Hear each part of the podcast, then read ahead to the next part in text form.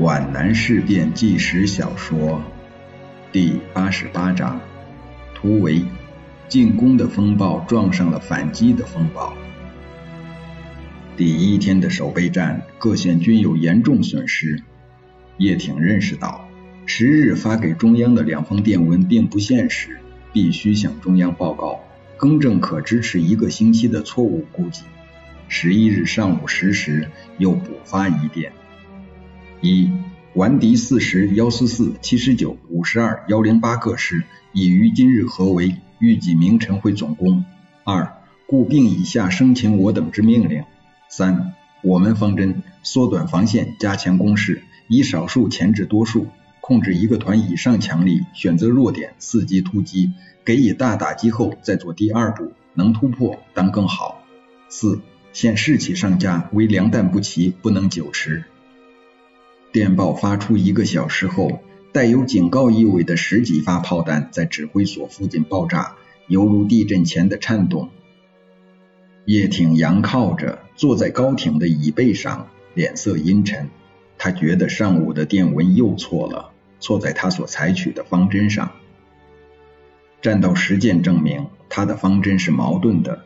前面是缩短防线，加强攻势，结果是八方防御，分兵把口。全线都受到重压，各点都由于人弹两缺，岌岌可危，自顾不暇。各方告急求援，他连工兵连都拉上去了，连作战科长都派上去了，哪里还能控制一个团以上的强力？一错也。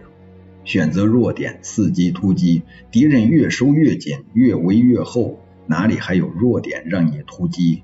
二错也。至于给予大打击后再做第二步，就更使叶挺愧悔不已。他奇怪，当时起草电文时，怎么能说这样不切实际的话？我这是怎么了？难道这就叫乱了方寸吗？叶挺没法解答他的自问。难道我已经志穷才尽了吗？他痛苦地感觉到自己纵览战争风云的目光暗淡了，他的眼前像蒙了一层雾。把地图给我。叶挺疲倦地向参谋处长摆了一下手。张元寿把刚刚标定的地图铺展在方桌上，参谋们都围在桌边。叶挺像往常一样点着一支烟，把火柴在空中晃灭，丢在地上，立即浮在地图上。他对这张图的标识不够满意，既不确切又很凌乱。他想到了林志超。林志超标绘的地图不仅简洁，而且还能看出敌我双方行动的趋势和双方指挥部的意图。那不是一张平面的将死的道林纸，而是一个活灵活现的战场。这张图虽然标示的不够理想，但是那红色和蓝色的线条却也能使叶挺认识到处境的危殆。他的脸上出现了黄斑，他的声音也变得低沉而嘶哑了。再给中央发报。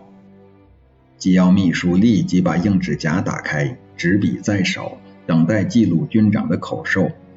叶挺又俯身地图，思忖良久，不，暂时不要发了。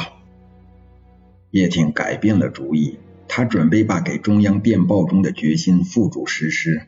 他望了机要秘书一眼，又把目光投向地图。他用红蓝铅笔敲着茂林东岗村和西里凤一线。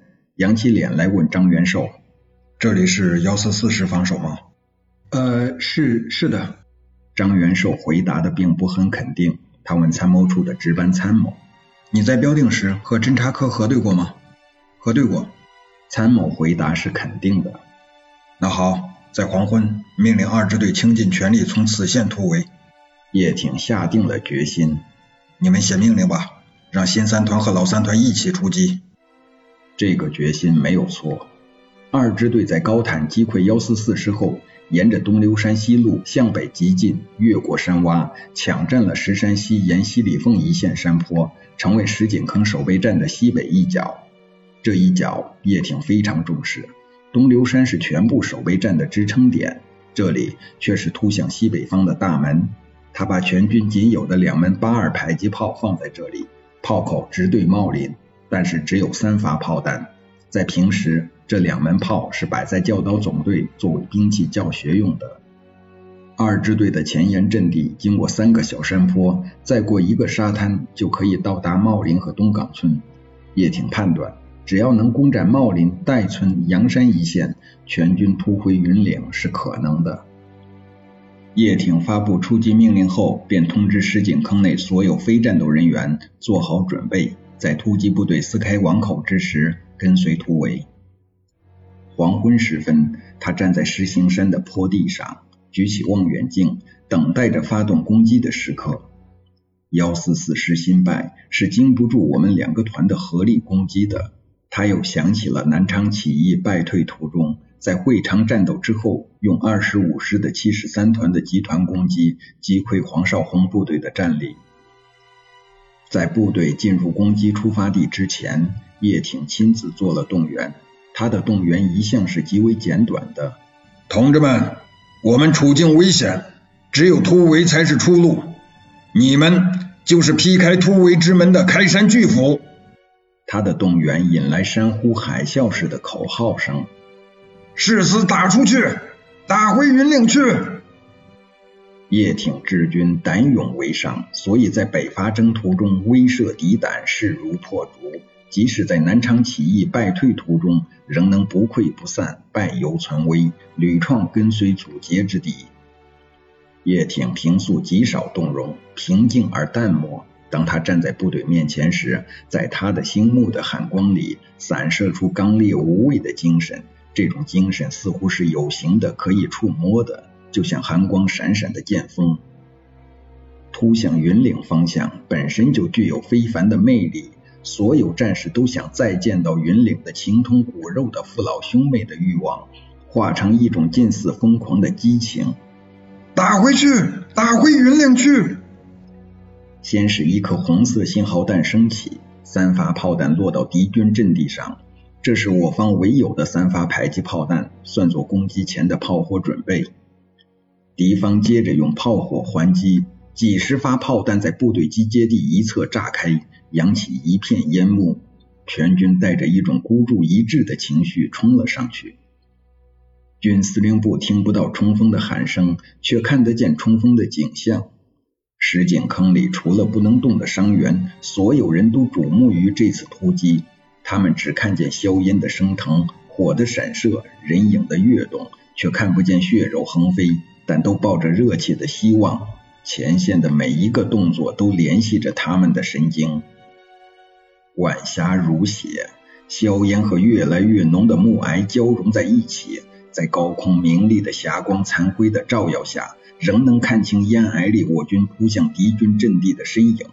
那是一排排不规则的暗灰色的波浪，近千人的集团冲击是壮丽的、可怕的，犹如海潮扑岸，发出哗哗的震响声。这是山崩地裂的时刻。军号声、枪炮声、手榴弹爆炸声，像滚沸的汤锅。这是人为的暴风雨。灰色的波浪在推进、推进、翻滚。军长攻下了第一道堑壕。参谋处长举着望远镜，兴奋地叫着。叶挺面部毫无表情，戴着望远镜，默然无语。夕阳正把他的被硝烟污染了的余晖投射到东岗村、代村、阳山、西里凤一线。他极力想看清敌方阵地的后部，那里是一片八九十米高的山丘，那里不断有信号弹升落，在阳光里画出几道明亮的弧线，红色的、绿色的、白色的，拖着弹烟溅落在山洼里。他对第一线的关注比较淡漠，似乎突破第一道防线早已在他料中。叶挺的目光放得更远，他想看清敌方的纵深。第一线的激战反衬出第二线的沉寂，静得让人喘不上气来，静得叫人生疑、揪心、难受。叶挺不喜欢这种平静，平静说明那支部队训练有素，平静隐藏着诡诈和危险。隐藏着触发的打击。叶挺眼睛累了，放下望远镜，仍然盯视着火线，疑虑地问：“张处长，我们正面好像不是幺四四师。”张元是无言可答，他对敌方各部的战斗特点知之甚少。他叫了一声：“侦察科长。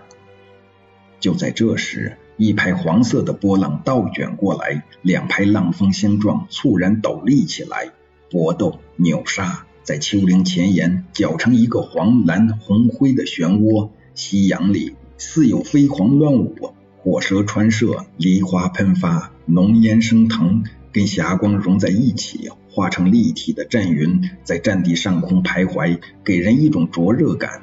在燃烧的烈焰中，似有血雨洒落，大地在脚下颤抖。这么顽强，叶挺凝望着战场，带着越来越重的猜疑。这不是幺四四师。进攻的风暴碰上了反扑的风暴，攻击的霹雷碰上了反击的霹雷。这里不是进攻对防守，而是攻击对攻击。灰色的波浪在黄色的陡岸上碰碎了，飞溅起纷乱的水花，翻卷了几个漩涡，终于耗尽了力气，浮下了冲击的波浪，倒流回来。刺心灼目的战斗使叶挺记起攻打武昌的惨烈的战斗情景，他的独立团的精华，曹渊的一营几乎全部阵亡在高墙之下。